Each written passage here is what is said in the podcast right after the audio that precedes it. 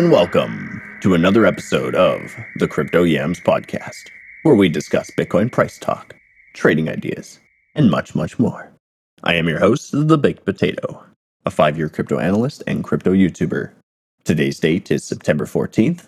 This is episode 101, a Wednesday session for the boys.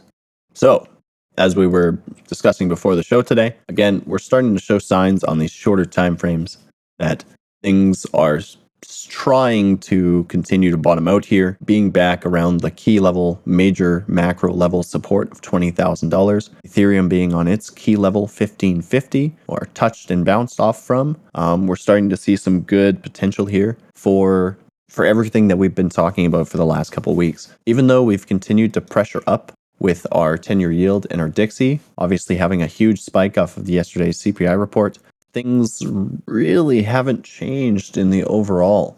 We're continuing to show signs that the 10 year yield is topping out in the macro. We're showing signs that the DXY is either right off of the top or very close to topping out in this current environment. Uh, the S&P obviously came down pretty hard the last couple days, but again, showing signs of bottoming, the complete opposite and exactly what we would want to see with uh, the DXY and 10 year yield hitting a top and rejecting.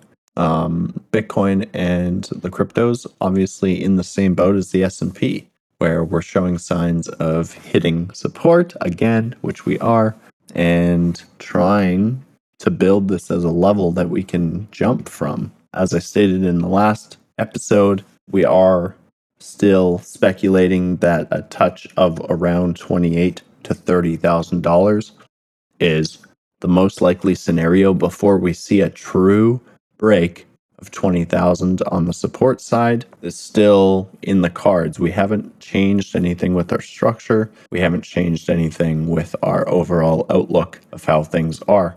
Uh, as we know, September, you know, is always a choppy back and forth, usually bad month. And really, I mean, there's only, from what I can see in the charts, a couple more weeks of sideways shenanigans that we can do before this thing has to make a decision. It is still possible that the macros end up turning themselves down. We continue pressuring lower. We close candles, dailies below 20,000 and break it for real, which would trigger us into an event probably pushing us towards the ten to fourteen thousand dollars. But again, in my opinion, it's more than likely to continue finding support here push its way as close to 30 as it can get. And if we see a major, major trend level rejection of that zone and then turn down again, that's when we would more than likely see a break of 20, which could push us again into 15, 14. If we break 15, 14, then the next level would be 9 to 10. Um, but we need to see how things go first. Coming over here to our weekly on Bitcoin, Again, nothing in this current candle has changed, even though we've had this pushback from resistance at 22. We're still in a doji formation. We've still got our green dot. We've still got money flow flatlined and somewhat turning up. And we've got the wolf pack turned up.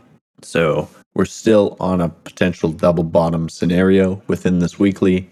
Uh, a W pattern would again push us into 30, maybe even as high as 40 before falling back down to complete itself up uh, as the harmonic would give us. You know, if we push through 30, we hit 40, we hit resistance, we come back to 27 to 30, that would act as a higher low for the macro, support along what was trend resistance, and we might see an explosive rest of the year.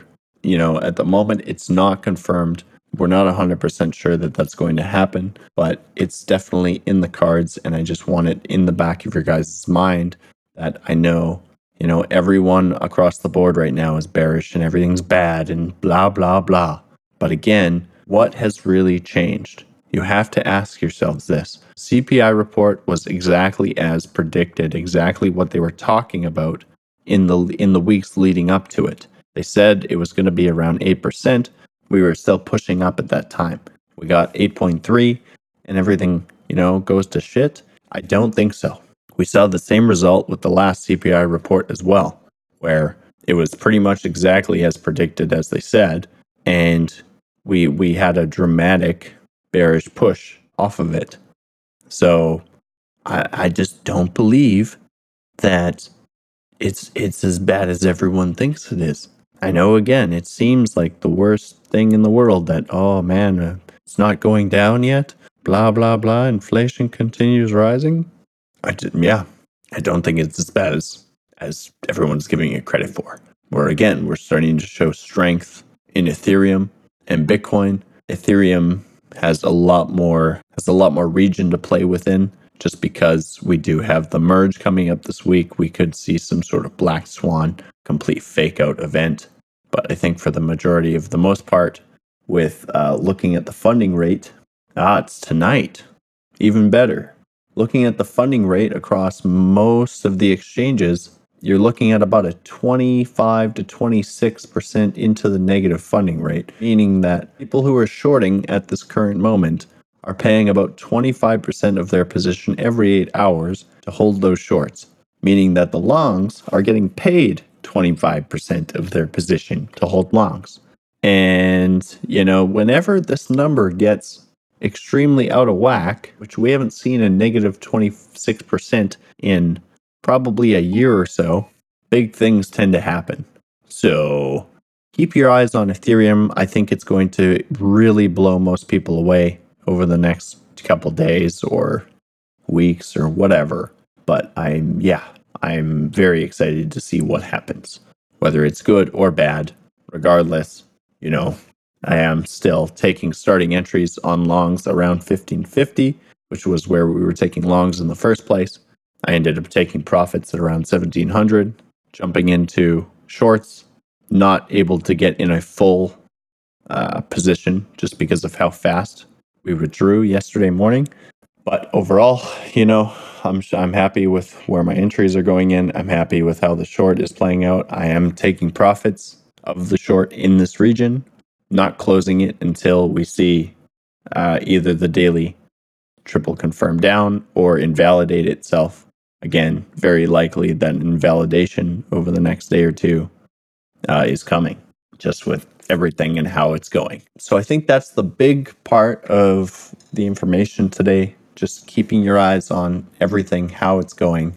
Again, as long as the US 10 year yield does not go over 3.5%, as long as we continue to hit resistance here and, and reject and reject and reject, we could do it one more time, two more times. It doesn't matter as long as we hold, we don't change the market structure in the fibs of the 10 year, as long as the DXY is found to do the same. Again, we have a little bit more. We could potentially push up here towards 112 um, to ex- fill out the full fib extension. But because the 10 years is trying to turn around here, unless it chops sideways for the next week or two, I would think that this actually is close enough to the zero line where if we do continue to turn down for the next two weeks, uh, we're going to see the market structure flip bearish. We're going to see the fibs uh, essentially stay where they are, but you know they're extended to the downside already. Just, just it won't be as split as it is right now. Market structure jumps bearish. We're more than likely looking for a reversal in these charts, which means that we'd be looking for a bullish reversal in the S&P and the stocks and Bitcoin and everything in between. So, keeping your eyes on energy this week as well. I don't think there's going to be too much of a change in that sector. Potentially, energy costs uh, picking up if the overall economy starts to fall. Yeah, other than that, really, I mean, keeping an eye obviously on the current levels of Bitcoin and ETH what's going on. Again, I think ETH is going to give us more percentage of a move than anything else, just because of the FOMO and the news and merge shenanigans. So I will be trading mostly in ETH over the next couple days. Hmm. A quick word from our sponsor, tripleconfirmation.com. If you guys haven't heard about our system and our bot yet, head over to our website, click on our alpha link Make sure to link up your MetaMask, approve both contracts of USDC and uh, TC token, and give it a whirl. Try it out. It is free to try right now. You can use up to $100 in USDC uh, until alpha is done. And yeah, make sure to check it out, guys. It's free to use right now. Tell your friends, tell your mom. Make some money with our automated trading process. It's all completely on chain. With that said, guys, we love you. We hope you have a great rest of your day. Take care. Bye bye.